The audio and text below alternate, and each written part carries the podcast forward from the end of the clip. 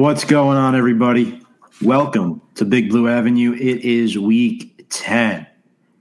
I'm Tom Scavetta, joined alongside my co host, Sam Cardona. Sam, how are you feeling? Um, this might be the most serious show we have to host in the four, three, three and a half years of doing this show now, potentially franchise altering game last week. But first off, how are you doing tonight?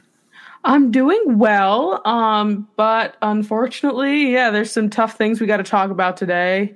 Uh, elephant in the room, Daniel Jones, um, and just the rest of the season going forward. It's um, it's gonna be a little tough. It's gonna be a little rough. I feel like I can't see us having a very solid uh, couple of years ahead of us, but hopefully, hopefully, I'm wrong. Folks, uh, before Sam and I really get into the meat of tonight's show, if you want to check Sam and I out for more additional content and uh, check the replay of tonight's episode as well, we're on Big Blue Avenue at Twitter, Instagram, um, and YouTube at Big Blue Avenue. Appreciate everyone that has tuned in and watched. Uh, Giants get thumped by the Raiders 30 to 6, falling to 2 and 7 on the year. Um, Antonio Pierce, former Giant, comes in. Typical interim head coaches drive first drive of the game. They go down and score. Aidan O'Connell looks like an All Pro, and then Sam. The end of the first quarter comes along, and we'll, let's just get right to it.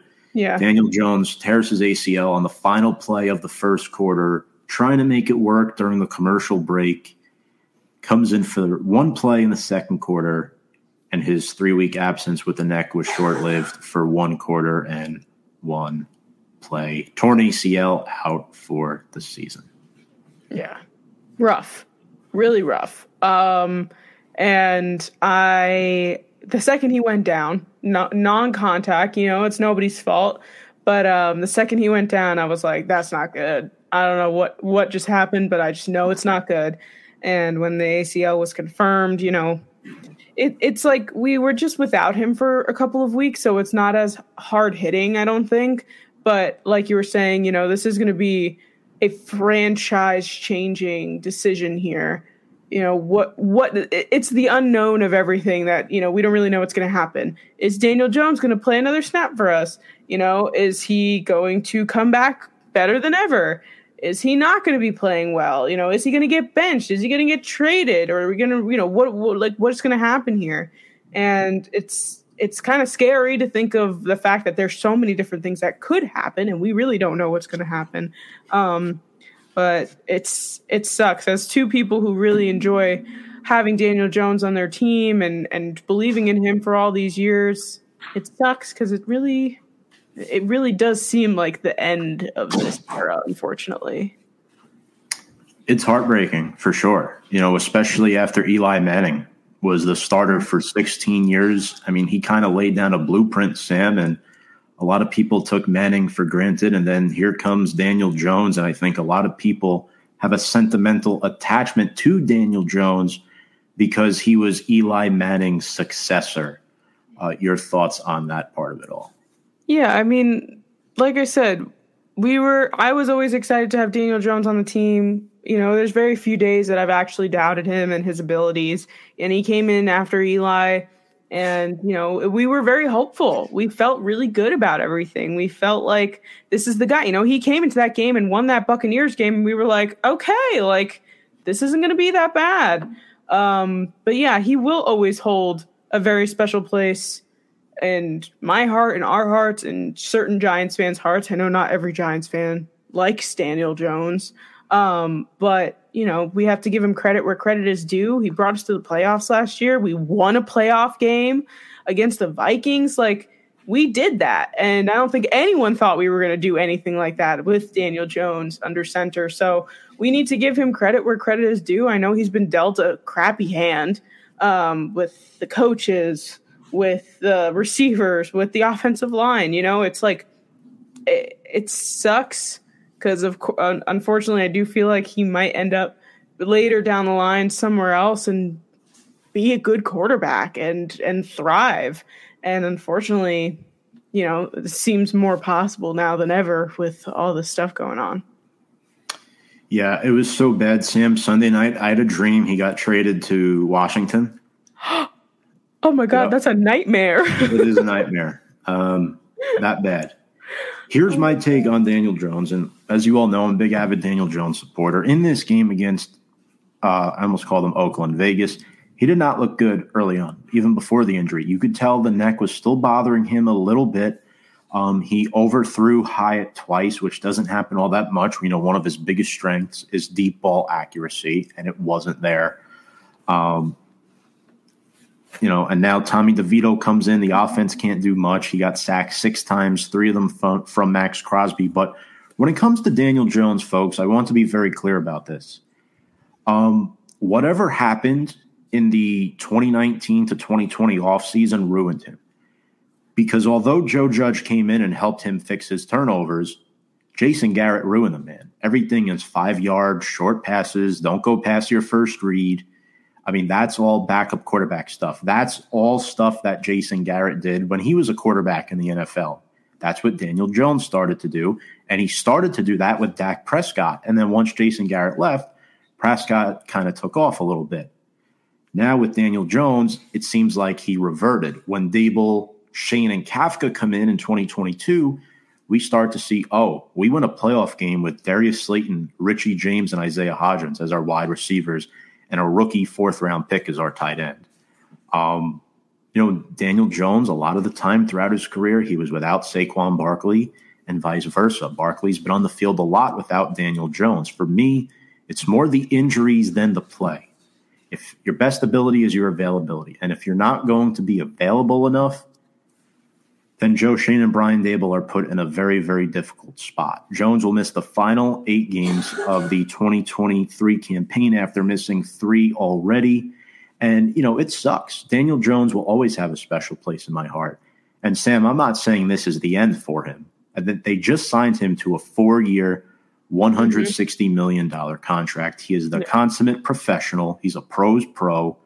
You know, right now he should be focusing on um, you know, motion, getting that surgery in a few weeks from now, talking to Saquon because Saquon dealt with, with the exact same injury a couple years ago, and look at him now. Daniel Jones will be a starter again in this league. Um, when Daniel Jones is healthy, I would still take him over half the league as a starting quarterback. The problem is, it's time to move on from him here. And what I mean by that is Daniel Jones will be on the Giants next season. There's no doubt in my mind about that. But will he be starting next year? Um, my answer to that is if he's healthy, he will start next year until the rookie that they potentially draft at quarterback, if they elect to go that route, which is looking more and more likely, is ready. I mean, look what the Chiefs did in 2017. Patrick Mahomes did not start a game. He was the 10th mm-hmm. overall pick and he did not start a game. Aaron Rodgers, first round pick in 2005.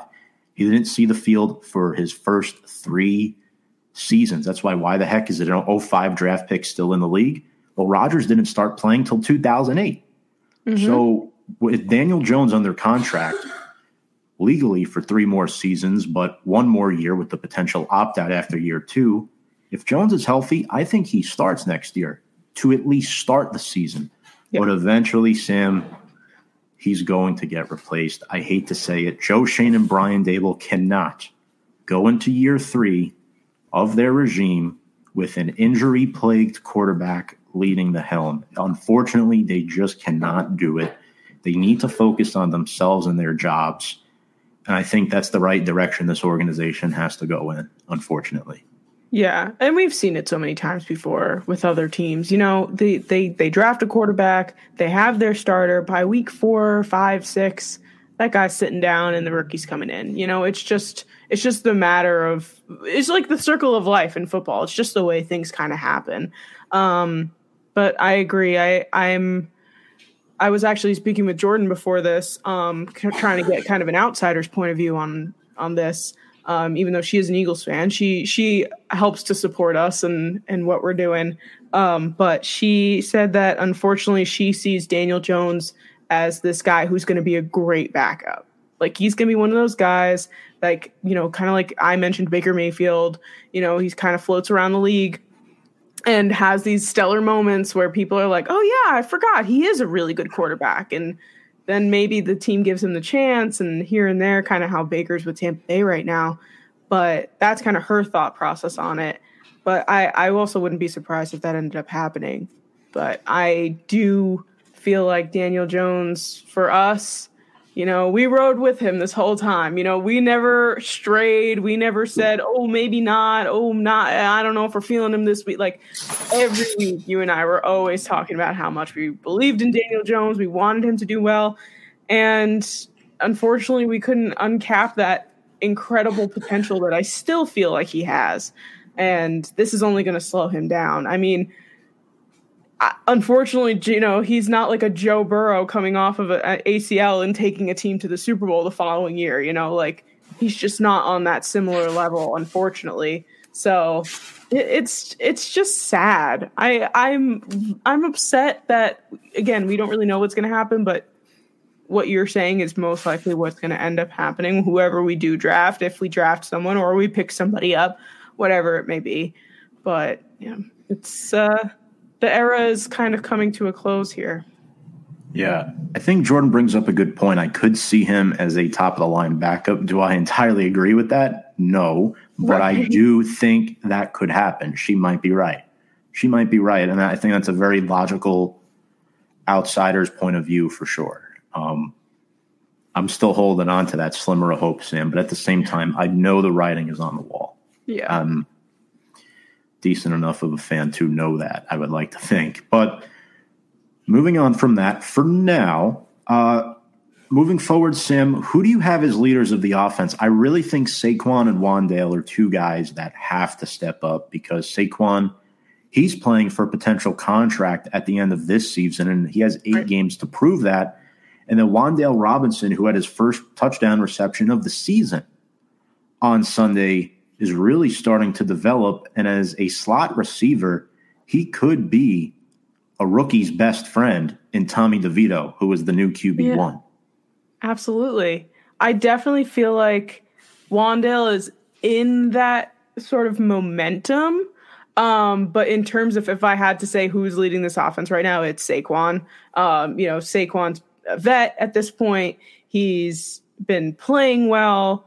Um, unfortunately, with the line, he's not, you know, having those Saquon moments that we normally have because they can't give, you know, can't give him the space, can't get him, you know, the holes to run through or anything like that. But, um, but no, I agree. I, I we spoke about Wan'Dale this week, and you know, I'm, I'm impressed by him, and I feel like it's almost like there's so much unlocked potential in our receiving core because you know they're not getting those opportunities to shine and become this like star receiver. I mean we were talking about Isaiah Hodgins being our wide receiver number one. I don't even know if I've even heard his name being called all year. Like he's just nowhere to be found.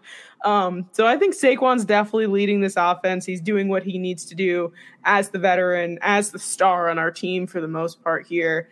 Um, but I'd I'd like to think that Wan'Dale will be somebody that Tommy DeVito leans on a little bit here to get some yards, hopefully get some points on the board. Um, I know Tommy's starting this weekend. Um, but yeah, it's uh it's, it's going to be an interesting rest of the year. Francesco Marzella chiming in saying Tommy DeVito, Tommy DeVito touchdowns, baby. Yes. Yeah. Um, I know a lot of my friends like the name Tommy DeVito, and I don't. I won't say I blame them for that. yeah. Um, this kid apparently went over every single play in the playbook over the last couple of days with Mike Kafka and Shea Tierney. Every single one. So, I mean, obviously that's what you would hope for. But touchdown, Tommy. Let's go, Giants. Appreciate you, Frankie. Um, keep killing it at Holy Cross. Holy Cross rugby athlete, Francesco Marzella. Got to give you the plug there, my guy. Um, gotta love rugby. But DeVito did get sacked six times on Sunday. And I will say, Sam, if he's going to be any type of decent backup quarterback in the future, he has to cut down on turnovers. I think now over these next few weeks, we will get a more fair assessment of him. I know he threw the two interceptions early against the Raiders, but This weekend, I think we get the full picture in his first NFL start. Who is Tommy DeVito? Um, the more I thought about this, we should have gotten Andy Hopper on tonight, who is an That's Illinois right. fan, and he saw DeVito for one year. DeVito did four years at Syracuse, no, five years at Syracuse and one year at Illinois. So he did six wow. years of college. Yep. How old is he? DeVito was born in '98, so he is. So he's 25. Yeah, he's. I think he late late birthday, turning. Turning 25 this year. I got to check this now because I'm inter- I'm actually interested to see how old he is, but I'm pretty sure he's an older rookie. Yeah, he's 25. So older wow, rookie. and he was just drafted. Yeah, or undrafted. Un- undrafted rookie who did get some looks in the seventh round. There were some teams interested in him. Well, I mean, I think that if he does what he needs to do, you know, if he can prove that he, you know, this is, you know, guys get put in situations like this where they're like, this is my chance to, you know, whether or not it's this team I play for, but put in reps, have people watch you. You know, some people might say, hey, that Tommy DeVito kid, he's pretty good. So I'd like to think that, you know, he's going to put his all into these games because, like, this is his shot and um, this is the opportunity that he has in order to make a name for himself in the league as a rookie. Um, otherwise, Matt Barkley is just going to walk right in there and just kind of do what he needs to do as a backup. You know, he's not trying to he's not trying to make waves or anything. He's just there to do his job. So uh, I'm interested to see. I do. I'd like to think that he's going to put his all into this, and and maybe we'll get some pretty interesting plays out of it. Yes, I do agree that DeVito has a lot riding on him right now. I don't know much about DeVito, says Kevin, but I do think you're right about Saquon. He's playing for his future with the Giants. Um, I think he's earned it, but will Joe Schoen view that? If Daniel Jones gets moved on from, is it possible that Saquon can get moved on from? Will Darius Slayton opt out of his two year deal? Oof. There's a lot of possibilities here. This Daniel Jones injury could be a ripple effect for this entire team, all these veterans that have been here for four to five years, which is why I said at the beginning of the show, which is why both of us said it, this could have been a franchise altering game for the Giants. Because DeVito, not DeVito, Barkley and Slayton could be right behind Jones out the door mm. if they move on from him. Yeah, we could be dealing with a completely different team by this time next year. Yeah, and speaking of different team, uh, well, the offensive line finally got back to full swing to start the game, but we saw a completely different group out there. And Sam, I don't know about you, but this lineup was interesting. They went with Thomas at left tackle, which that that's a given after missing seven weeks. Thrilled to have him back, by the way. Sure. Justin Pugh at left guard, I thought that was interesting. They moved Ben Bredeson from left guard to right so Glowinski was benched, Neal at right tackle, and then Schmitz at center. Although Neal was replaced by Phillips, Evan Neal has a sprained ankle, who is now week for week, week to week. Um, I don't know. What do you think? I mean, I was shocked they didn't. I I would have went Glowinski over Pugh and put Left Bredeson in his spot just because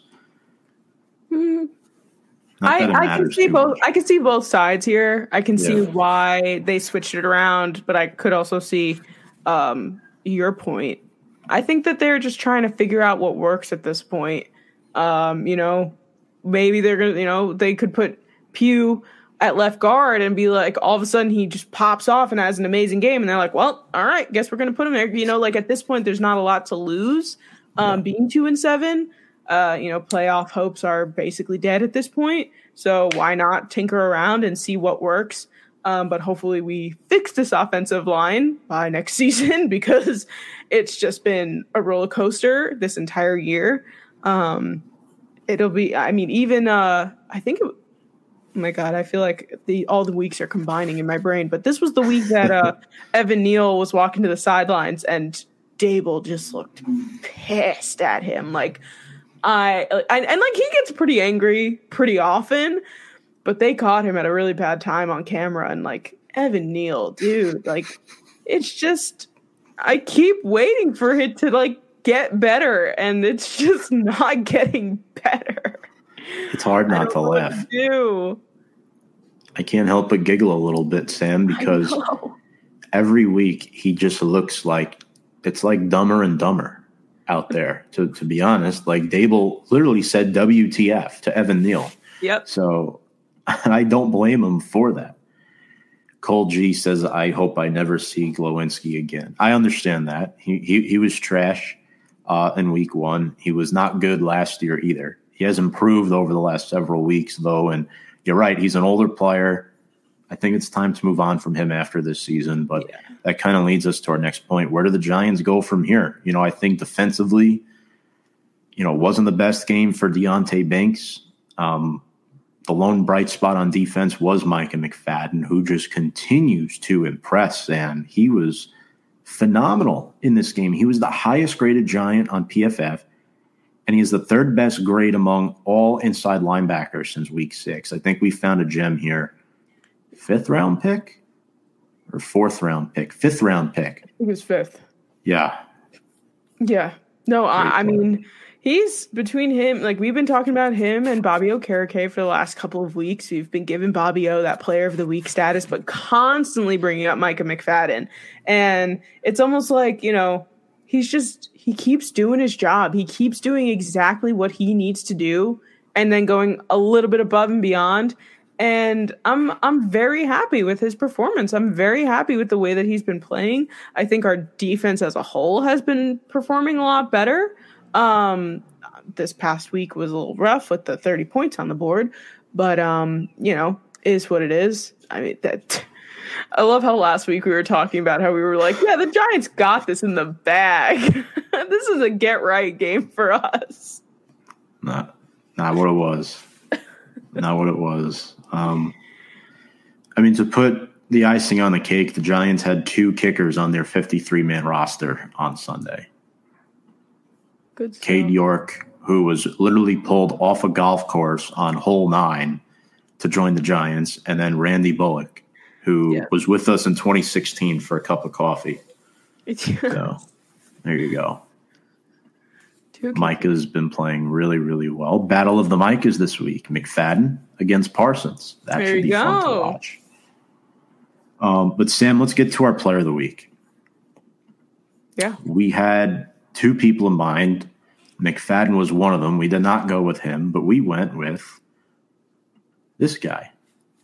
Wan'Dale Robinson, an offensive guy, as our player of the week for the first time in quite a number of weeks here. Um, so four catches for 34 yards and a touchdown uh, for five targets. Pretty, you know, com- comparing everybody else, pretty good. Um, in 2023, he's has 27 catches for 198 yard, and so this was his first touchdown of the year this past weekend. Um, he has four plus receiving in five out of seven games played this year. Uh, played 60% of the offensive snaps this year, and he looked and look for Robinson and Jalen Hyatt as these options in the next the next games in the second half of the season here. Um, but you know, not outstanding stats, but for the Giants, pretty good stats. Considering all yeah. things considered. Um, and I think him too, coming off the torn ACL last season. You know, he went out week right. six, that Baltimore game. He had a 100 yard receiving game against the Ravens. He got hurt. So I'm very funny with Fonz when it comes to talking shit about the Giants because I like to remind him, hey, who beat you last year? That's Just, true. And the same thing with Jaguars fans. I'll say the same thing to Jaguars fans. I'll hold on to that too. But yeah, so quickly here, Sim, we Joe Schoen is constantly making moves every single week. Azeez is back, but for how long is the next question. Activated off of injured reserve. Um, we got another quarterback as well. the Giants signed Jacob Eason to the practice oh. squad. Oh, I missed that mm-hmm. from the mm-hmm. Colts. Yes, I remember him. And Hassan Hall, running back out of Michigan. So those were the two signings. Um, Matt Barkley has been signed to the active 53 man roster as QB2. Mm-hmm. And there's Tommy DeVito, quarterback one. Yes. I'm sure Cowboys fans are frightened to go against our practice squad quarterback, Tommy DeVito. Hey, um, listen, there's only one other quarterback in this league with as Italian as a name as that, and that was Ben DiNucci, and he played for the Cowboys. There's a new sheriff in town. There's a new cowboy that's not a cowboy, he's a giant out here. Just gonna take that crown, put it on his head as the new uh, Italian quarterback of the NFL, Tommy DeVito. I guess um, so. I, I'm I, I'm I got you know you got to root for him. You got to go for it. You got to kind of put your energy into him because I feel like you know the more he gets hyped up, the better it'll be. So we got to hype up Tommy DeVito. Steve's hysterical. Two plays for Azeez and he'll be out again. That's why he fell to the second round. Now that I know. Um, yeah, we were like, "This is a steal," and we were like, "Now it's like uh, we get it."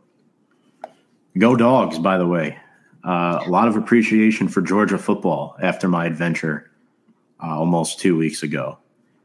Any relation to Tony Eason? No, Dad. He is not related to Tony Eason, but appreciate your comment. No, Dad. Um, all right, Dallas. Let's get on to Dallas here. We'll bring up our guest in just about two minutes. Brian Attard will be back. But Sam, the Cowboys are five and three. They're favored by 15 and a half the last I checked this mm-hmm. afternoon. Yep. That is the largest line this season for any NFL game. Um, Cowboys beat the Giants 40 nothing in week one. Defense had seven sacks. Cowboys have won five straight meetings. The all time series, I mean, Dallas owns us so much. I don't know what it is. 74 47 to 2. And, and, you know, it's like this with moments with the Giants where all right, you really think good moments against Dallas. All right, the Eli Manning game, you know, the first game in the new stadium where Manning signed the wall after the Giants won. But other than that, and the playoff game in 07, I can't think of too much, at least in my lifetime. Yeah. I really can't. Uh, I mean, it's it's just like I feel like there are times where those games are so close too, so mm-hmm. like you don't think about them being, you know, well, obviously not week one, but I we'll see what happens this weekend. Um, Colton Tub Ojulari.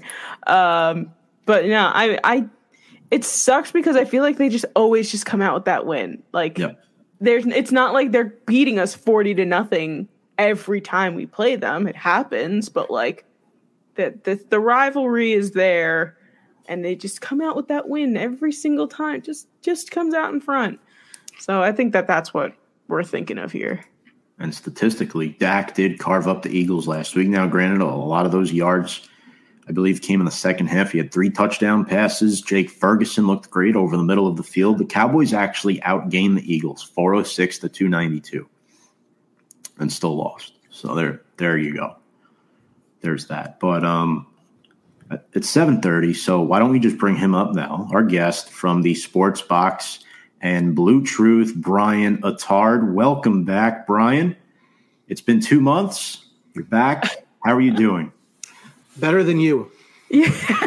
and I say that with as much love as possible. I, I, I mean that wholeheartedly. I, that's a that's a fact, though. You no, it is. I, listen, I, I think of you guys often because it takes it honestly takes a lot of dedication as a fan to continue to bring fresh content the way your team has played this season. So I give you nothing but immense kudos for that. It'd be very easy to be like the football team and just kind of hang it up, and you don't do that. And I think that that deserves recognition. I really appreciate that. Um, you know, knowing that we won't, hopefully, we won't suck forever. You know, hopefully, this is not a repeat of the '60s and '70s. Yeah. So it makes you appreciate these people were here during the bad times. But that's know? what makes the good times great. That's the thing is in sports is, you know, for the highs to be high, the lows need to be low. And I'm a big believer in that. So sports is cyclical. The Giants will be fine eventually. I just don't know when. Let the good times roll. That's right. uh, so we're going to start. Sam, we'll start with you tonight. Um, yeah. We got a lot loaded for you, Brian. I think we have some uh, some good topics. So let's get started. Definitely.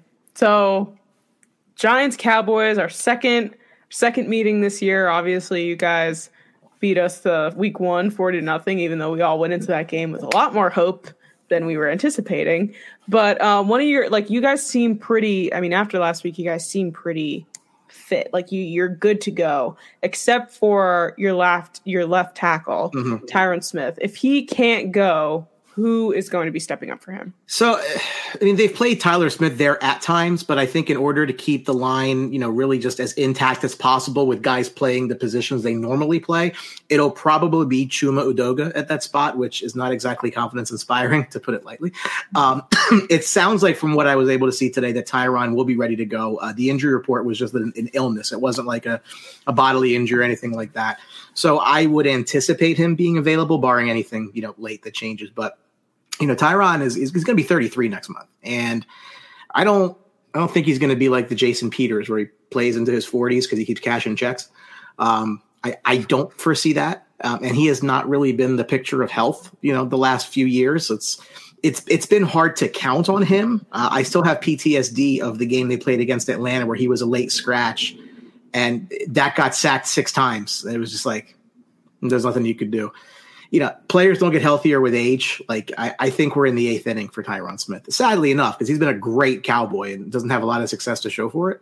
He's been a phenomenal player for a very long time, but age catches up with everyone. I like that innings reference there. Um, I use that a lot in my line of work where I say like kind of where we are in the process. You know, people understand it. Yeah, and speaking of innings too, what inning are you in with this guy? Um, seven total touchdowns over the last two games. Has Dak impressed you? And I know you're a huge Dak critic, but and I, I promise, Brian, this is not a satirical type of question. Yeah, no, I get it. It's the way I worded it. Yes. Are you I, impressed? No. so look, okay, any anybody can run it up against a bad defense. And he's been the king of that his entire career, right? I think what's even more exacerbated that trend this year is they can't rush in the red zone. So I think that that's led to him having more passing opportunities, which just by the nature of, of numbers has led to more touchdowns. But I think that that's more situational result than anything else, you know. And we talked about this before the week one game they were going to have issues scoring touchdowns in the red zone, and that's absolutely been the case. So, you know, good good for Dak that they're scoring, but some of that is just they're like running it up against the Rams, uh, you know, the, the week before this, or it's because they're not running the ball. You know, this past week game pissed me off. The, the Eagles defense is just not good in the back end. I think it got old very quickly. Like overnight, it felt like these two great corners now they can't cover anybody. The the tip the touchdowns Dak scored against the Eagles were seven yards or less. So in previous years, that's probably a run. Like it's not like they're they're they're bombing it for touchdowns. That that hasn't really been you know what happened. But you know the Eagles game specifically, if you want to give Dak credit or you want to give Dak the blame, whether it's McCarthy or it's him, they cannot get out of their own way when it matters. The touchdown, which wasn't a touchdown, to Luke Schoonmaker, I didn't mm-hmm. like that play call. I didn't like throwing it to, at very best, your fifth pass catching option in a spot like that. And of course, the pass is short with a lot of green space around him. You know, that that can't happen. The two point conversion when you are running out of bounds, that can't happen. The throw to Lamb at the end of the game that he had to come out of the end zone to catch and then couldn't get anywhere back to it because it's obvious, right? That can't happen. When I look back at that game, it was it was less than the that the Eagles won. It was that the Cowboys lost, and that's what they have done for a very long time. That's on Dak and that's on McCarthy, but it's mostly on Dak. Came up very very small when it mattered, and I have seen that movie way too many damn times.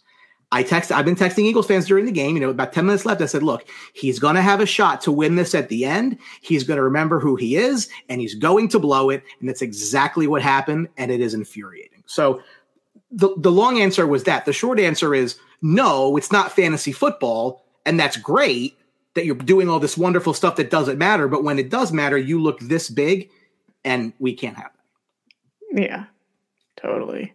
That, that throw to, what it's Schoonmaker? That's how you say his yeah, name. Yeah, yeah. Sorry, somebody. The, I went to school with someone who had a similar last name. but, but how do you how are you throwing that ball to your second to your second tight end? Yeah, how are you throwing that ball short of the goal line? Like, how are you doing any of those things? And it's just like, I don't so, get it. So let me ask you this: You guys did just uh, acquire Martavis Bryant. Do you feel like well, one, how do you feel like he's going to help out your offense? Two, do you feel like th- those were things that led up to that happening? Like, why are you adding another, you know, target onto your offense? Sure. I mean, I, I think any impact he can have is great. Um, you know, CeeDee Lamb is having a very nice year. He's at 824 yards in eight games. The next best receiver is Michael Gallup at 243. So there's a huge gap there. And they seem to have absolutely no idea how to use Brandin Cooks who has 17 catches in seven games for 165 total yards, which is less than Lamb had in the game we just saw. Tolbert, Turpin, they're guys, right? Turpin's better as a as, as a returner. So, you know, why not take a shot on a guy like Martavis Bryant? You know, what what do they have to lose? Um, you know, it's not quite the the Trey Lance thing, but he's basically a scratch off ticket. That's kind of what Martavis Bryant is. You know, he's on the practice squad. We'll see we'll see if it goes anywhere, but I remember it reminded me of when the Cowboys were on Hard Knocks a number of years ago was when they had brought Pac-Man Jones in. And what Jerry said on Hard Knocks was something to the effect of that he liked the idea that Pac-Man was on his last chance, that he wasn't going to be able to screw up and get another job, so that he felt that the Cowboys would get the best they could possibly get out of Pac-Man Jones. I think for Martavis Bryant, it's, it's probably a lot of that same theme. Like, okay, if it doesn't work here, where are you going to go? Like, how many teams other than the Cowboys and the Raiders regularly sign guys like you? I think you're already, you know, in the with the Raiders. So like you're out of chances. This is your last shot after all this time. It's purely a scratch off. I'm not expecting to see him on the field. I think that it would be a while to to do that. Like someone might get hurt. Free insurance, I'm fine.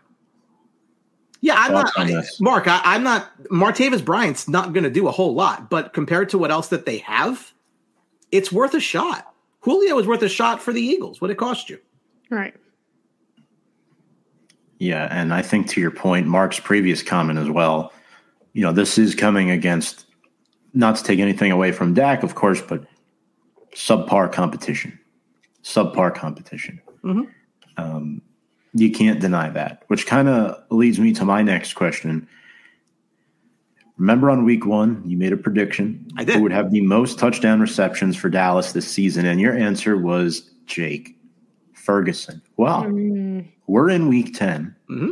And guess who is tied for the team leading touchdown receptions? CeeDee Lamb. and Jake Ferguson. Jake Ferguson, yes. Um, Thoughts on Jake Ferguson after the departure of Dalton Schultz? Yeah, I, I, I liked him coming in, but it wasn't. And I, if you remember, it wasn't really so much that I thought that like he was a great player, even though I think he's done a really nice job of rising to the occasion. But somebody had to be Dalton Schultz, right? Somebody had to play the role that Schultz played in that offense, and I really didn't think that they were just going to write that out of script. That they were going to just not have the the tight end be a solid, usable option. Again, I think Dak's better at short and intermediate than he is at long. I think you can, you know, just the way that that is.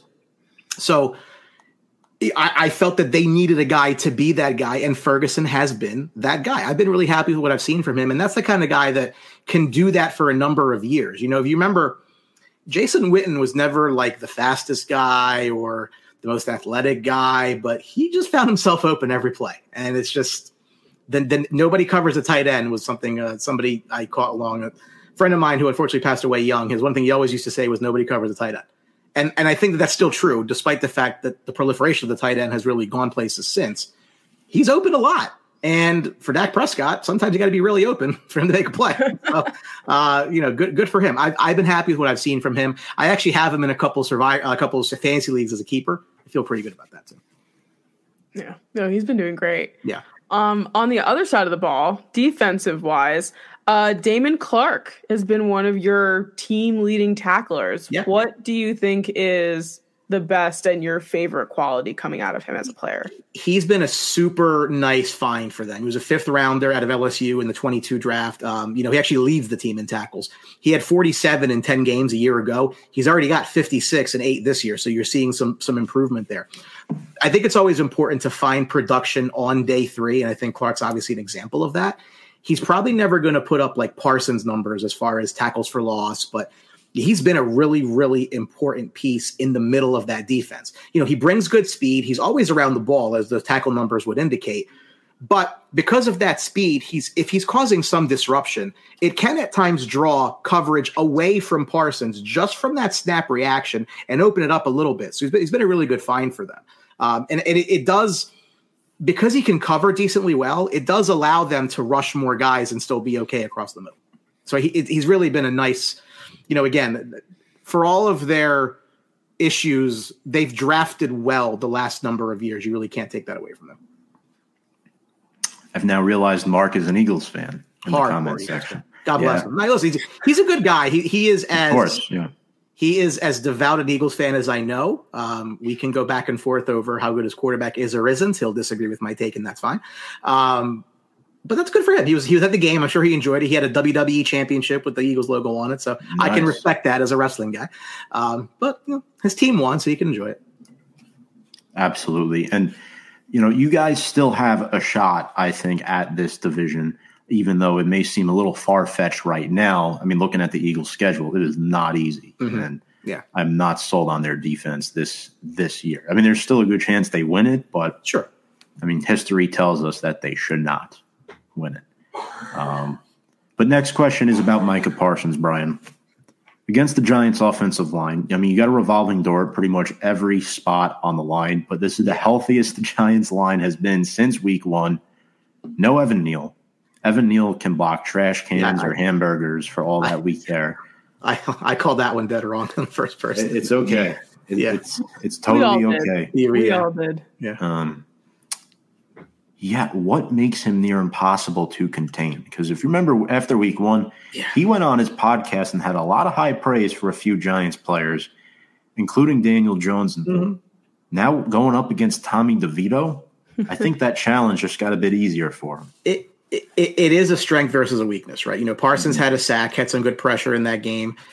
He may have had more, honestly, if it didn't get out of hand. Um, you know, he's he's such a dynamic player, and he reads the play really, really well. Like when you match that physical speed with that quick reaction, that mental speed, knowing where to go and how to get around the blocking scheme, uh, that's very much a unicorn player. As much of a total package as we've seen at that position, likely since Lawrence Taylor.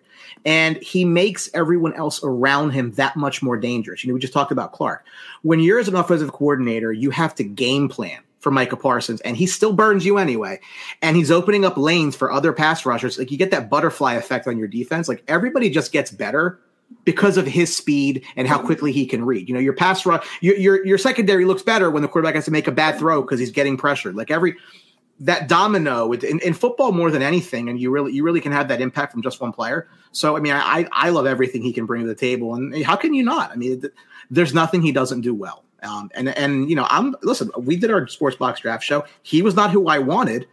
I was under the impression they were going to end up getting Surtain, um, or the name's escaping me right now. He went to the he was uh, the other uh, cornerback. Either way, Jaycee Horn. there it is. Yes, I thought they were getting a corner for sure. And when they both went, I'm like, well, what the hell now? So I was surprised, very very happy, and happily wrong.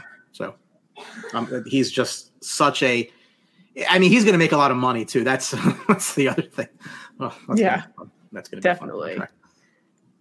So, you know, obviously you guys just went up against the Eagles. It was a rough game, could have been won. You know, we did just go over that. Yes. Um, should have been one. Um, but nonetheless, you guys are still in this mix. You know, you could win the NFC East. Um, very, you know, you guys are definitely going to the playoffs. But what do you think needs to improve? What do you need to do better as a team to make sure that in these second half of the season, you guys make sure that you win the division? I mean, I think realistically, you know, just when, you talk about the schedule, and, and Tom, you you alluded to it. You know, after that loss in Philly for the Cowboys, it's really not going to be easy. They did themselves no favors losing that game. Yeah. So the, the remainder of their schedule is they're obviously have the Giants this week. They go to Carolina. They host Washington, host Seattle, host the Eagles. So three home games in a row. They go to Buffalo, to Miami. They end up hosting Detroit and then at Washington. So realistically, let's say they lose to Buffalo and Miami. I think that's it's fine. I'm not upset about that. And you win the rest. That's 12 and 5. So if the Eagles are 8 and 1, you know, with all due respect to the two of you, you know I love you, but th- they, they got three wins for the, at the end of the year for sure. They got two against the Giants and one against Arizona. Like I just don't think the Eagles lose those games, right? So you know, you mentioned it, Tom. They're hitting their their hard stretch here, where you're at Kansas City next after the bye week. You got Buffalo and the Niners at home. You go to Dallas. You go to Seattle. The Eagles need to lose three of those five, with one being the Cowboys game, to get to that same 12 win area. Yep. Mm-hmm. Stretch is tough, but I think what helps the Eagles is you do get Buffalo and San Fran in your building. I don't think you lose both. If you lose one, you don't lose both. I think you beat the Bills. Yeah. Um, there's a path for the Cowboys, but it's narrow. But as far as what the Cowboys can control, they really need to figure this out offensively because you need a secondary pass catching option not named Jake Ferguson. And there's too much talent between Michael Gallup and Brandin Cooks to have that minute of production, right? Mike McCarthy, among other things, which includes their red zone rushing, they need to figure it out quickly. If if they end up with a playoff blunder again, I really don't think he's brought back. And now, is that me trying to will my desired outcome into reality? Yeah, maybe a little bit, but th- still, they can't flame out the way they did last year, and he keeps his job. One thing I will say though, the way that the NFL playoff format is, right? Let's just, for all intents and purposes, say somehow Seattle wins the West, and who cares who wins the South, right? The five and the six would be the Cowboys and the Niners, who are arguably, if you think the Eagles are the best team, two and three. So, from an Eagles standpoint, you know, last year it's it's all the Giants' fault, by the way, because if the Giants had not beaten the Vikings, the Cowboys get the Eagles and probably beat them. So I do hold you responsible for that. But thank you. You're, but what I mean by that is like if, if things go well, you would assume that whether it's the it's the Cowboys or the Niners, they're going to beat the team in the South. That's probably going to happen. So even if Se- even if the Niners win the division and Seattle's the five and the Niners win, they, they're, they're pretty much looking at the Cowboys in the playoffs. Now you can say, oh, we're the Eagles fans, we're going to beat the Cowboys okay, it's not a game you really want. You just saw them play each other on your home field, and you were pretty healthy, and they should have they should have lost. They won, that's great, but that was more the other team being the other team than you being yourself. So it's just like I wouldn't feel like super super confident if I'm an Eagles fan that Dallas is coming in to play that divisional round. Like it's not like the old days where you know you have some ass team come in. Like the the, the four divisions with every team getting the home game I think actually hurts the one more than people realize because you always get that hungry second place team as opposed to, which is usually better than a team that won a weak division. Off script quick. Yeah. Are you worried about the Lions at all? At all? Like in, in the slightest? Uh, no. No. I, I, I like what look, I like what Dan Campbell's done a ton. Like I think that they're just ahead of themselves right now. Like I don't the defense is okay. There's pieces I really, really like. I think they can be passed on. Um, I mean, Hutchinson's just an absolute monster. I mean, I don't know how he didn't go number one. Neither it is what it is for Jacksonville. Uh, until they, you know, is that same old Lions type thing? Like, if you see a playoff game and the Cleveland Browns are coming in, you're like, oh, it's the Cleveland Browns. Like, like I don't know how much that's true, but Uh, until they, I, I would love to know. I, I can totally see them getting bumped off early depending who they play, with that happy to be there mentality. Like that's the first playoff game in Detroit in like right. any of our lifetimes. Long time. They yeah. made it in 16, I want to say. that was a road card. game. Yeah, it wasn't it was in Detroit. I, I, don't know if they when the last time they hosted a, a, a game in Detroit, but yeah, I, I mean, I think there might have been a world war going on at the time. I don't. That's making so well. Right now, Minnesota is the seventh seed, so they would get them at home. So that would be a fun matchup to watch. Well, I mean, the Josh Dobbs story. How they probably make a Netflix uh, series about that? If that's I love gold. Josh Dobbs. What a story! Gold. What a story. Um, now we're going to get into a little debate here. I think. So, Giants have eight games left. They do. And Sam, obviously, I want your opinion as as well here. Should the Giants tank Brian? I think I know the answer. And why should they tank? So, let let's just look at it as objectively as possible. At this point, starting quarterbacks down for the year, there is realistically no hope of anything. So every single loss that you endure at this point does nothing but help the Giants. You can look at this in two ways. One, Daniel Jones has regressed, and the team is going to bite the financial bullet and find a way out of that deal as soon as they can. And they're going to either draft Caleb Williams or Drake Maye. Now you have a quarterback for the next conceivably 10 to 15 years if it hits. Or number two, the team wants to give Jones another year, another shot next year. He's under contract. He's getting paid a lot of money. Then they can trade that pick down to somebody else who needs a quarterback. and the same way they did with the Bears and Justin Fields, and they can bring in multiple pieces to help the future of the team. In any event, no matter how you slice it, winning games the rest of the way is nothing but a detriment to future years of the New York Giants. Like, do you really care to see development of Tommy DeVito? Probably not. To be really clear, and I'm not a Daniel Jones guy. I like Daboll a lot. I like Joe Schoen a lot. Daniel Jones was not their pick. He wasn't someone that they were responsible for bringing in. So you always get that GM and coaches want to go up or down with the with their guys, and he was not their guy. I'd be really curious to see if they use this injury as an excuse or a scapegoat to look elsewhere. And I do understand that, you know, Joe did sign him, but I think that that was him between a rock and a hard place. Like, I don't think they had a contingency plan. So, after what was, at least at face value, a good year last year, you kind of can't sell it to a fan base that, well, we're going to move on because he wasn't our guy, right? Like, that doesn't, that doesn't play well, especially not in New York. It was a very generous deal, in my opinion. If you look at how it's structured, I think he's certainly a New York Giant next season with no question. But after that, I think it's extremely plausible that he can go. They'd only be looking at 22 million dead in 25 and 11 dead in 26 if they move on. That is not cost prohibitive in, in this NFL. So whether that's them picking a quarterback high this year or moving a high pick for multiples and giving it to another team and they take the quarterback, there is zero downside to losing every single game the rest of the way. That is the most productive possible outcome is to get as high a pick as you can get, whether you use it or whether you trade it. And I'll tell you one more. If this Jones injury happened a week before, I would be really surprised if Saquon wasn't traded. Timing on that one, I think, work, worked against them. But I, I look, they're they're two and seven, right? I mean, are you are you going to hope that you're going to catch lightning in a bottle and find a way to make the playoffs at eight and nine and get bounced anyway? Like, think about what the future can hold and you know, write this one off. It's okay. I mean, that's teams have done it before and they'll do it again. But I would do it effectively, not like the New York Jets who were doing it and then won a game and cost themselves Trevor Lawrence.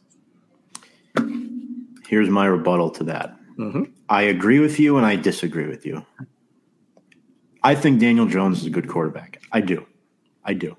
Um, I'd take him over half the league. I still would. Um, they had to pay him because of what he did last season um, based off face value, like you said. However, I'm going to bring up an example.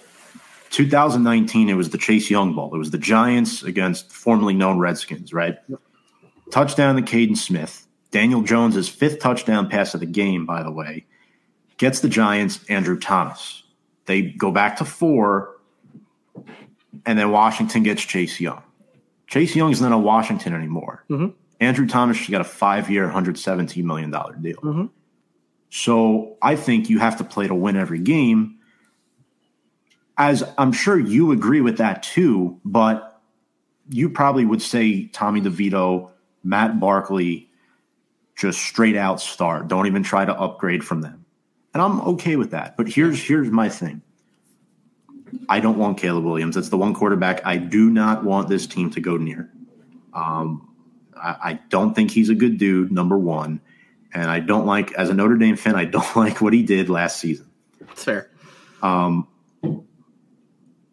Joe Schoen and Brian Daboll also have to consider this. If they're two and fifteen, they could be out the door because the, the last two head coach, no, last three head coaches have been fired after two seasons. And right now, they're in year two. Should they? No, because Daboll won a playoff game last year. But with the track record, head coach has been fired after two seasons. So if we go two and fifteen, there's nothing to say Brian Daboll's back next year. If they go two and fifteen, there's nothing to say any of these guys are back next year. A lot of these guys can just walk. And I, I think the thing is you want to keep the team together because I think if you go two and fifteen, yeah, sure, you may get your franchise quarterback, but now everything else is gone like everything else. And that's pieces potentially that they brought in, like a Darren Waller. I'm not saying guys that are due up for contracts. Like, sure, let a Dory Jackson walk. Don't bring him back, right? Let Ben Bredeson walk. Cut Mark Glowinski. Move on from Darius Slayton, sure. But at the end of the day, I don't think it makes a difference if we're picking two or five, let's say, because of what the Giants did with Leonard Williams. They could always trade up if they want their quarterback as well. So that's where I kind of disagree a quick, little bit. Quick rebuttal to that. Washington took Chase Young, and that was the wrong pick because Washington had a quarterback. Washington should have taken either Justin Herbert or Tua Tagovailoa, and they did it right. And I said that at the time is if you don't have a quarterback, you need to get one. so like, and they haven't had one in forever. Maybe Sam Howell. I, I don't know. Um, so I mean, I, I, I would say it, I would say this: if they had ended up taking Justin Herbert, you'd be pretty upset about it. You do have to make the best use of the pick. But what I'm saying is, from the Giants' standpoint, even if you even if you believe that you want to give Daniel Jones more time, perfectly fine. You can still move. The two pick in this draft is going to be Drake Maye, and the question becomes, what's that worth? And if you can turn that one into two ones, two ones and a two, three ones, depending on the, and you've seen teams pay up. Like that is foundational. And if all it costs you are losses that frankly don't matter, I hear what you're saying, but I would venture to say, and again, it's, it's one of those things where it's like the unspoken stuff. Like what you saw in Miami, that was just somebody opened their mouth, right? Like that's what yeah. I'm not saying that like they're going to go out there and like, you know, throw interceptions and throw games. But no, they're going to play Tommy DeVito, a quarterback, and that's probably not going to win you too many games. And that's fine, right? Like they're not going to go out there and try to upgrade their roster and make the best of it. Like you do it without saying you're going to do it. Remember, the Giants were very pissed that the Eagles decided to throw away a second ha- a second half against Washington that game because I think it cost the Giants a playoff spot or so. I forget the exact implications of it, but it, it gave the Eagles a higher pick. I, I would do the same thing. Like what winning this means nothing to me. Whereas that little bit of an impact could have a decade's worth of fruit to bear. And that's where I think sometimes, you know, we can romanticize about sports. Oh, go out and give it your best and everything else. I, I get that. But the reality is, it is a business. So I would say if that's the direction the Giants went, ownership was already on board. And they knew. Because again, if the Giants end up with six wins this year, is it really that different than two or three in the I don't know that it is especially given the fact that your quarterback's not playing. Like it's not like you're not losing anymore with your your quarterback there. Like now, nobody expects you to win anyway, so it's not like you're not meeting expectations. It's it's it's different. I see your point though. People always say, "Oh, well, you know, the the winning mentality, does that, and a third. I don't know. I think sometimes that gets overblown by, you know, we we romanticize it, right? Like, oh, it's building a culture. I'm like, give me some talent and then we'll build a culture with you know like that's kind of I just my, don't want to lose. No, yeah, I mean, look, the Rangers went through it. I mean, the Rangers got two top yeah. two picks. You can say whether it worked out or not, but whatever. They, they got lucky.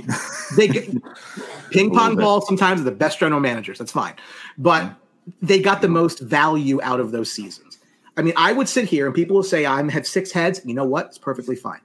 The Chicago Bears had a more productive season last year than the Eagles did because the Eagles won nothing and the Bears got the first pick in the draft and turned it into more. So the Eagles have magic beans. They got nothing for all of that. Nothing. You lose. Nobody cares. Ask the Buffalo Bills. Nobody cares. You with finish second place. The Bears got stuff they can use to help the future. That's just my overall view on sports. If you're not going to win, lose because losing has value. Yeah. But that's just my take. Sam, Sam I, yeah, let's get your. Uh, I've been intently listening. Here. This is very interesting. And I honestly, I understand both of your points. Like I heard both sides very clearly. And I really am not sure like I feel like almost like every situation is different and that, you know, it depends on what you need and, you know, what we're trying to accomplish and then what we already have.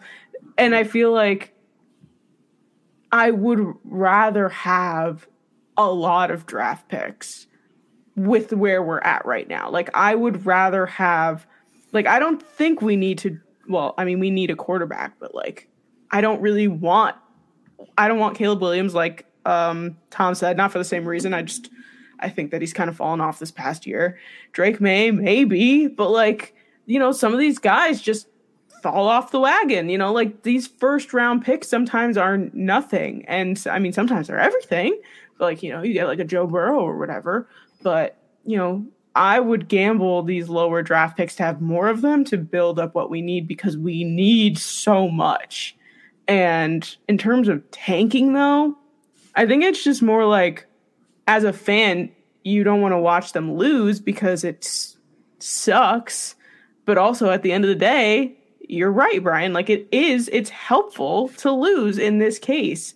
Um, but also I understand Tom's point with like if we pick second or if we pick seventh, what what like depending on what we're going for, maybe there isn't a difference. I don't know. It's it's a very tough situation. I I don't I can't imagine Schoen and Daboll are going to try and tank just because of their jobs being in jeopardy if that does happen. But it'll be interesting, I guess, to see what actually ends up happening and seeing what draft pick we get, what we do with it, if we trade down, if we keep it, if we draft a quarterback or what have you. It's um there's so many different possibilities that it's like you can't even predict what you think is going to happen, especially with this team right now because it's just all over the place. And, and they may love the guy that's going to go seven, and they're picking second. Cool, trade down, harvest right. value. You'll get it, it too, in, yeah. a, in a quarterback draft. You'll get it. The team that really got screwed by that was the Jags when they took Travon Walker number one because they were in a perfect spot to trade down. They had just taken Lawrence a year before, right? So that was like the perfect storm. And then nobody wanted a quarterback. They're like, ah, great, let's take this guy, which ended up being probably the wrong pick. But look, I mean, again, look, the Giants made that trade with the Bears. Now, did it work out?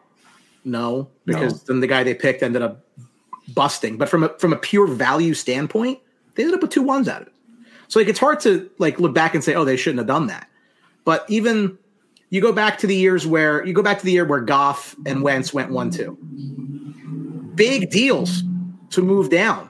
And those teams really got a lot of long term help from that. I mean, I, I was making this case before when when the Cardinals were terrible and it looked like Houston wasn't going to be very good. This was preseason that they were going to put the one and the two pick, and I made the case they should trade both of them down. Give Kyler another year, end up with two, turn two ones into six, seven ones, and just build your roster. Everybody's like, no, you can't not take a quarterback. Kyler stinks. I'm like, Kyler was also a number one pick in the draft. He's also under contract for a, a while. It'd be really costly to get out of it. Why don't you just see what happens and try to build around? And I can see the case where you would say, Tom, if I, if I told you, I, I, feel as though if I told you that they weren't going to take a quarterback, that they would trade down and keep Jones, you'd be more on board because I think you'd want to see correct yes. because I think Jones could still start next season and groom is look what Patrick Mahomes did in 2017. Um, I think I mean, think, if you're asking, that's a hard comparison to make. That is a hard comparison to make. Um, to it fair. shouldn't even be a comparison, but it's the story more. Than Jones could be the Alex Smith potentially. Sure. Is what we're saying, right? I don't think there's any way financially they can get rid of him next season, but I think no. after that it opens up. So what I would say if I were if, if it were me, let's just say it was me, and I got the one of the two, I'm absolutely trading down, no question about it. And I'm giving, I'm trying to get picks into next year. So give me your one this year, your one next year, whatever. Your your one this year and your one and two next year. Because then when next year comes around, if I stink again, yeah. I need to be able to move around the draft to get the guy I want. Because at that point, if I want to get out of Daniel Jones, I can, right. and it's not going to kill me. Next year, it would cost them more to have him leave. So it doesn't make sense. But after that, you leave yourself options. To the Eagles' credit, and they don't want the, pick, their fans don't want to talk about this, but when they made the trade to get the pick that ended up being Jalen Carter, yeah. of course, they had two ones that year. That was not by accident. That was because they didn't know if Jalen Hurts was going to be a quarterback. And they need to give themselves options in that draft to move up or down how they felt the need to do. They had to have ammo. Right. The ammo was to move and go, possibly go trade up for Bryce Young or CJ Stroud or whoever. They don't talk about that. It's also reality. It worked out great for them, all things considered. Great. But that was part of their thought process. So again, if I'm the Giants, if I can get myself, if I can find my way into two or three ones in the 2025 draft by trading down in the 24 draft, I think I'm in a much better position to give myself the flexibility that if I need to, you know, empty the clip and go up to high to get the guy that I want because I'm going to move on from Danny Dimes, I'm in position to do that. Right. Um, I do think to wrap this up here, and we'll move on to our uh, quick keys and players. Yeah, Caleb may not even come out this year. I think he should, but there's a chance he could go back. Right. what? If the Giants are number one, and they've indicated interest, he'll come out. He doesn't want to go to Arizona. Who, yeah. who wants to go to Arizona? Th- yeah, that's that's that's that's a player using as much leverage as they can to decide where they're going right. to go. If they don't like the team at the top, you know, For you hockey fans, just- it's, Eric, it's Eric Lindros. Mara's not taking Caleb. I'll just tell you that right now from a from a fan perspective. I'm not saying I don't want him for that specific reason that Mara doesn't want him, but I'm just saying he's not like they're better off with a Penix or a Maye or even a McCarthy if you trade down later on in the first round. Um, that's just my opinion on, on that. But I would even avoid McCarthy right now with what's going on at the Or University of Hartman. Michigan. Hartman. Hartman would be probably day three. Um, as much as I love Sam Hartman, he uh, he has fallen off a little bit last couple of games. But he has great hair. And He does have great hair. We've seen it with Trevor Lawrence and with Justin Herbert. Great That's hair very gets true. places. A hundred percent. I'm not. Hey, I would love Sam Hartman, um, but we'll see. Who knows? He could. He could be like uh, rich man's Brock Purdy. You never know. Um, but next up here, Sam, we'll start with you here on, on this one. Uh, quick key, uh, two keys to the game here. Two keys. Um, one, I think protect Tommy DeVito from the Cowboys defense. It's incredibly terrifying, and I'm very nervous going into this game.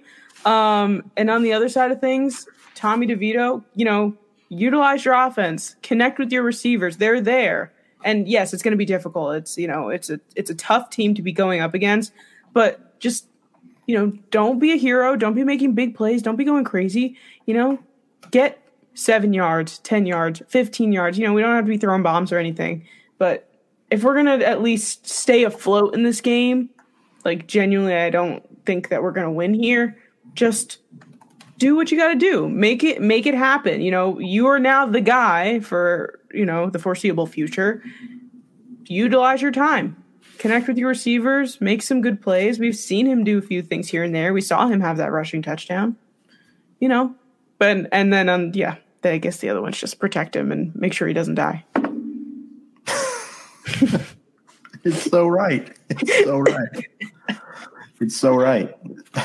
That's it. That's it. Just don't let Tommy DeVito die. This is sad, Brian. I mean, I mean, this is literally the same keys to the game every single game of the season. I mean, it, it, it, it is a 16 and a half point spread, right? I mean, we're not, we're all on the same. I mean, it's up to 16 and a half now. But having said that, the Cowboys went into Arizona and lost in week three, right? So, you know, and we beat the Cardinals. yeah. So what do you, what do you, you know, what do you know? But no, I mean, listen, I, I think when you have a kid like this who's just kind of getting his feet wet in the NFL, if you bring pressure, it, it's going to lead to bad decisions. Like he, he's not sharp enough to make that quick read and get the. I mean, put pressure in, right? And at the and again, I, I've been coming on your show for a very long time, and I love it. I always appreciate the opportunity, but it always feels like it's a theme.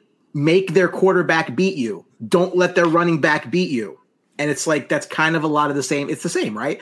Like Tommy DeVito can just go like this and give the ball to Saquon over and over and over again, and it will probably result in positive yardage, and it'll probably be okay because that he's that good. Yeah. Just don't like don't allow him to do that. Like make their quarterback beat you. You know, keep eight in the box and let's see if the kid can find one of the receivers open against, you know, three secondary. See what happens. Yeah. Make him beat you. He probably won't be able to because it's not his fault. This is what, third pro game? Like what do you what you can expect? You know, Cowboys don't have a slouch defense, so Far from it. Anything key for you, Brian, as far as Dallas I perspective? need if, if they could find someone to throw the ball to, not named Lamb, like I'd just be just such a happy camper because like I just don't think it's going to work long term. Like Yeah. I think you need to have su- if the defense knows you're not going to throw to these guys, they're just going to double up a Lamb, and then where's your offense going to come from? Like you need to have that. You you can't just start doing that in the playoffs. yeah. Like you got to do that now. You got to build that up now. And people need to teams are going to look at tape on you. They need to respect your ability to throw to somebody else now. But I think they did that kind of stupidly and ass backwards against the Eagles because it was Jalen Tolbert and Luke Schoonmaker. Like, no, it could just be Brandin Cooks. It could just be Michael Gallup. Like, you have to overthink this. They need to be legitimate threats. So Appreciate you, Tudo. Um, yeah, you know what? You bring up a great point. Um, yeah, outside of CeeDee Lamb, who has torched us in the past, I've got to say, I mean, Lamb over the last several games has been phenomenal. Three straight 100 yard games. But who is the other guy? Is it Jake Ferguson? It really should be Michael Gallup or Brandin Cooks. That's really who it should be, but it's not. And I think that's part of the problem. Um, for me, quickly here, two keys: get off the field on third down. Cowboys were six for thirteen on third down in Week One. Uh, shorten the game if the Giants have any, maybe close to a one and a half percent chance of winning this game. Keep Dallas's offense off the field. Shorten the game. Bootleg first play of the game, go deep. I hope DeVito throws it 60 yards down the field and sets the tone of the game. I'm dead serious too. If he finds a bullet into Jalin Hyatt's uh, chest and they go, they score a touchdown, it's a ball game, right? Mm-hmm. That's the Giants' best chance of winning. Go yeah. deep first play of the game and hit it. I think I think the Giants. I think that if the Giants win the toss, they should keep the ball. Like I think they should actually go to try to get a lead. Like try to try to you know, make the Cowboys think it's not. The Cowboys need to not take this team lightly. At the end of the day, it's still a division rival, right? Right. So they know you better than anybody. They know your their weaknesses. They know your strengths. They know your tendencies. You know whether they're at full strength or not. If they go out there and get and get at get that lead again, how many games last year the Giants win that we agree they really shouldn't have won, but they went out there, they got a lead and they held it against teams that arguably were better than them. Jacksonville, so, Green Bay, Baltimore. Yeah, yeah. Tennessee but, cost me money. I expect the coffee next time I see you. Here's my point. a good coffee too, not that yes. crap. No Dunkin', Brian. Nah, I prefer. You can have that. Uh, all right. Um, we were plus eight thirty against the Bills, and it came down to one yard. It's a great uh, point. Uh, I'm not going to reveal who this was. I know someone close to me who put down a one hundred dollar bet on the Giants to win eight thirty, and it came down to one yard. Well, he should have cashed that. That was almost a eight hundred thirty dollar night for that person. he should have cashed that for five hundred halfway through the game immediately. Yeah, but your luck. Um, I'll say one other thing too: protect DeVito, and here's why. I'm going to be a little more specific into it. The Raiders last week ranked near the bottom of the league in sacks. How many of those sacks were DeVito's fault? I don't know. But the Cowboys had seven sacks in week one off of Daniel Jones.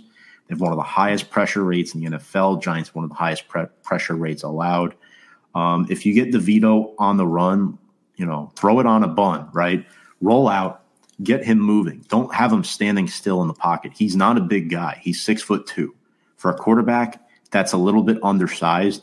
You want to get him on the run, throwing balls down the field like he did at Syracuse and Illinois. He could move. So that's how I feel about that. Quickly here, um, players to watch for each team. Uh, Brian, I don't know if there's anyone to watch for the Giants, maybe outside of Dexter Lawrence, but listen, I mean, look, I, I, I, I, yeah, I've I've called, I've I, I've been proven horribly wrong on my thought that Evan Neal was going to be a player, but the good news for the Giants is they had two picks that year, and Kayvon looks like he's going to be a player. So the good news is 500 batting average is better than swinging and missing on both. So at least you got that and they can build around him. Like I think he can be a, he can be a foundational defensive piece for a long time. Like I think that that's at least a plus. I, I, he's a guy that they need to be focusing on defensively. Did you hear about the Carl Banks thing with WFAN? I did. Yeah. I did. Okay. Yeah, I he had three that, sacks. He had three sacks the next game. I I, I know he just quit too. Um, yeah.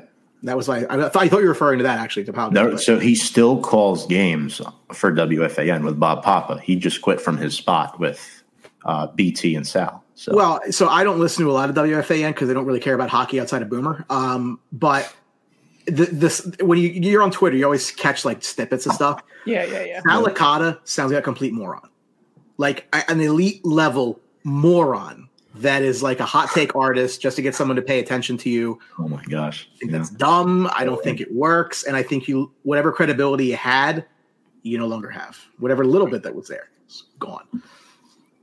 In my opinion. Sam, who do you got here for players to watch? Um, players to watch on Dallas's side. I'm definitely going Micah Parsons there. Um, he's going to be making Tommy DeVito's night incredibly difficult. Um, and on the Giants side, I'm just going to go with the vet here, somebody to lead this offense. It's going to be Saquon. You know, do what you got to do. Like Brian said, just keep handing the ball off to him. Try and get some yards. You know, do what you got to do. Reduce turnovers, hopefully.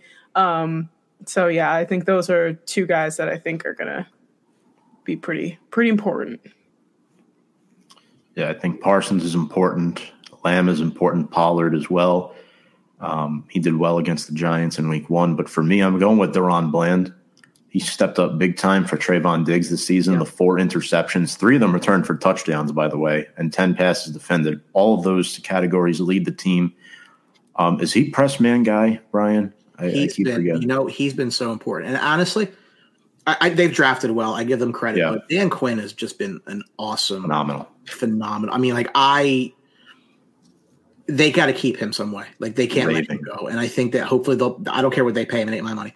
Um, keep him as long as like that. He, he's made such a massive impact on this defense. I mean, how many years do you remember? Like, I mean, the Cowboys defense just being a joke. Can't can't stop anybody deep. Like they they're hard to play against. For a guy like DaRon Bland to come out of, I mean, they, to, for them to lose their top corner and not miss a beat, I mean, that tells you a lot about their coaching. So, like, I, Bland's been very good as well. I mean, the Eagles didn't really throw a lot on them. I mean, they have excellent receivers, but that wasn't like a clinic through the air by any means. Not that their quarterback's that good at throwing anyway. Um, but still, I, I, I love what I've, I've seen from him, and they, they can play anything. And the, the one weakness I think if, if, if they the Giants can go after somebody, it's Jourdan Lewis because he was really uh, beat up by the Eagles finding him on the field and throwing at the guy in front of him a lot. Um, so maybe that third receiver, which I know the Giants' depth chart at receiver is not as, as great as it should be, um, but the third guy might be open. Yeah. yeah, just picturing what Dan Quinn could have done with guys like Orlando Scandrick, Bobby Carpenter, etc. Sure. Um, Giants quick here. I like Thibodeaux. Yeah, like you said, going against Terence Steele, three sacks in the Jets game. Uh, Dexter Lawrence, first in pressure rate among defensive tackles in a passing league where quarterbacks like to get the ball out quick. In my opinion, the most important position on the defense is that nose tackle. Uh, you want to get pressure. The Giants' defense, as crazy as this sounds, they have not allowed more than 210 passing yards in five of their last six games. The defense has done their job. Um, and then I'm going to go defense here again. I'm going Micah McFadden. I love Micah McFadden next to Bobby Okereke, but here's why I'm going with Micah. He has a difficult assignment against Jake Ferguson. You know Bobby O is going to be on that running back, Tony Pollard. But in pass coverage, McFadden against Ferguson, that's a matchup that I'm interested in watching, along with Dexter Lawrence against Zack Martin. Those two matchups are really critical for me in this game. And I know the Giants likely won't win, but as long as you know we see improvement, development, guys who can be on this team next year for the future, I could live with it. I, I could live with it. You know. But but that's that's the tanking argument. Is play well and lose, and you get the best of both worlds when you're in, in a in a well. No, I still year. don't want. I don't want to lose. I know we're going to lose though. No, but you, you but know? you're you're approaching this with a sense of poison rationality. sure. So that's my point, right? Like it's okay. Like whatever. Like I'll put it to you this way. So I was a very strong advocate of the Rangers losing games the years where they were in their rebuild. And as soon as the ping pong ball came up Rangers, I didn't remember a single loss. I didn't care.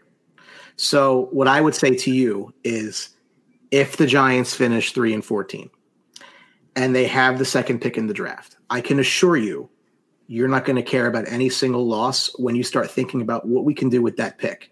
Who who might we take? Who could we trade it to? Who could we bend over a barrel and just get a ton of picks from because they want Drake Maye? Like that's going to be where your mindset goes. And it's amazing how quickly that can change. You rem- you are not going to remember the loss to the Dolphins. You're not going to care. You're not going to care because your mind's going to be on what's moving forward. And when you have that valuable piece, One team wins, Tom. One team gets the trophy at the end. Everybody else loses. But, but when you Daboll, lose and get the value for it, you're like, if Daboll and Schoen are still there, three and fourteen might not. The problem we don't know if they'll be there at three and fourteen. If I that, told you they would problem. be for sure, would you do it? Then we might have a conversation, Brian. Okay, fair. Maybe we might right. have a we I'll, might I'll have a little. By the time we're done this thing, I'll, I'll win you over. Score prediction 31-10. I mean, we all know Dallas is winning, right? So let's just give score predictions here quick. Uh, Brian, please don't torch us too much. No, listen, the Giants are going to score in this game. Won't be like week one. And uh, to be fair, week one, I did not call a blowout. I said it would be something along like a yeah 10 point win. No, um, the, the problem the problem for you is that the Cowboys like to pour it on against teams that they can pour it on against and then do nothing against teams that can defend. That's just the right. Cowboy way, right? So to me, it's probably like a 21 10 at the half, and then the Cowboys probably run away with it, and it's like a you know 38-17 final, something like something, something like that, where it's like it's not out of hand at the half, but then they just you know take over. That's generous. It is above. It is above the, the Giants' average of scoring points. I was about to say, yeah, that is. To be fair, I was. I was. Especially, I feel bad. I mean, like they haven't. So they haven't scored more than sixteen points just once since week two. It was yeah. week two. Yeah. Yeah. Sam, what do you got? Um, I'm gonna go 36 to 14. I'm thinking there's gonna be some touchdowns on the ground rather than in the air. Um, and that'll be the way we get some points on the board. But yeah. Right. How are the Giants corners? Actually, Banks is really good. Okay. Pick sixes happen. I well, yeah, we had one of those. It was our first time scoring in the first half all year. It's a beautiful day. Dory is battling a concussion, so that okay, is we don't need him. Was there um was there any truth to what the rumor that they, they had a deal in place with the Niners for him and then it, they just didn't get it reported in time, or is that just internet speculation? No, that that uh, was fake news. That was that was um good old Wes Wes Steinberg. Is that where you got that from? Somebody told me that. I said, okay. I mean, maybe. Yeah, it was probably coming from Wes. It's that fake parody account. Got um, it. Yeah. 10 4. That's all I need to know. yeah. um, Dallas 31 10 for me. Um, I don't see the defense giving up too much over 30. I think possibly one of those touchdowns come from a defensive score. So we will see. But yeah, that's pretty much it. Um, Brian, I want to thank you very much for coming on tonight. This was Always awesome. pleasure, guys. Second time in the season, and um, I hope we're all wrong. That's all I've got to say on, on that. Brian, where can people find you and your work over at the Sportsbox. Yes. Uh, so Sportsbox at Sportsbox Sports. We've been friends with Review and Preview for a while now. Big supporters of what you guys do. Love to see the growth there. Uh, we uh, we do a variety of shows throughout the week. I think our bread and butter right now is Game Winning Drive on Tuesday nights, as well as Sunday pregame uh, before the games on Sunday. But what might be more interesting to your audience, being that they're a New York audience, is me personally. I have a New York Ranger show called Blue Truth, uh, which is all Rangers all the time. It's at Blue Truth SB. It's literally, uh, it's it's we don't wave pom poms, but we root for the team. I think it's kind of a nice middle ground between they're wonderful and they suck all the time, which tends to be what most people view sports anymore. Um, but it's been growing nicely. We actually just broke six thousand followers on the Blue Truth page last week, so it's been a nice. Yeah, I mean, I've been pretty happy with it. So, I mean, Ranger fans are a special group. I'll tell you that. Uh, so it's, it's been nice to see the uh, Noah, who was a, a thanks a, Noah double agent for both of us. Uh, Giants are finished. When were the Giants starting? it, it, started off horribly. Like it's it's it, I don't know that it's the worse. Cardinals. Can you take a step back from not having started? yeah, like it just it's failure to launch. That's okay. It happens. It's just look, but that but that could, that's why I'm saying it's a throwaway year. Don't worry about it. It, it was it was it was done before it started. Let's oh. get them. Let's just maximize the return. Sam, are you still on like um like Giants gear strike, or was that just a happy accident? Oh, okay, sorry, I didn't see what the where he's just hidden. No, I like the one the one week I brought it up, and you're like, "Yes, you read that correctly," so I didn't know if that was still the case. I yes, it was it was in fact true, but I am I do have fair enough. Okay, I, I, as as you were as you were. So. Sam, appreciate you as always every week. Any final thoughts here before we sign off for the Big Blue faithful? Uh, yeah, just don't hurt my feelings. That's all. I'm I'm okay with it. I've come to terms with everything. Just don't hurt my feelings anymore. just just go out there and try. Yeah, exactly. You heard it here first, New York Football Giants. Appreciate you all for watching. Make sure to check us out on all of our social media on Instagram, Twitter, and YouTube at Big Blue Avenue. We appreciate all of your support. And without further ado, let's go Big Blue.